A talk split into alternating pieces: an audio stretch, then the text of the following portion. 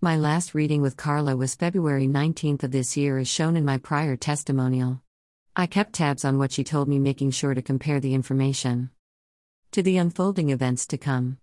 Okay, I admit I can be skeptical, but she did have information in the first session no one could possibly know. I was in a stuck place. Again, so a reading was needed for me to clarify the feelings I was having. And here is how it went. When Carla initially gave me the months I was supposed to come into contact with my future husband, I was so excited. So far, the first month, April, was right on, and now I am looking forward to the November date. She described this man with such detail not only with his looks but personality and his personal life. Yes, she was right on it, and there was no way any other man I knew would fit that description. When this incredible man came forward, at first I didn't think this could possibly be him after all I have known him for over 10 years, I thought he was a snob since he never talked to me. She said he was shy and was very attracted to me, but it would take a while for this to evolve. She was right again, and he admitted liking me years ago, but he never let me know how he felt, and he indicated he was very shy.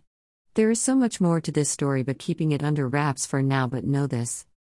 Carla is amazing with the information she has provided thus far.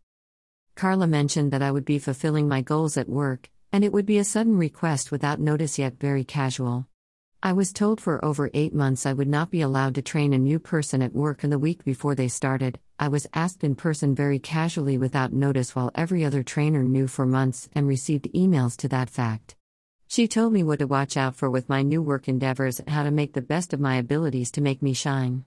I thank Carla for that every day. I'm looking forward to all the new information I have received and curious to see how it all unfolds. I also need to mention that she had no recollection of the past reading, yet she made mention again of this same man being my future husband and the November date. She expanded on the information she gave the first time since I was now able to identify this person. This gave me the clarity I needed and helped me to continue to be patient since she explained the reasons behind his slow movement. Thank you again, Carla, and I look forward to the next reading and validations I can bring forward. Elisa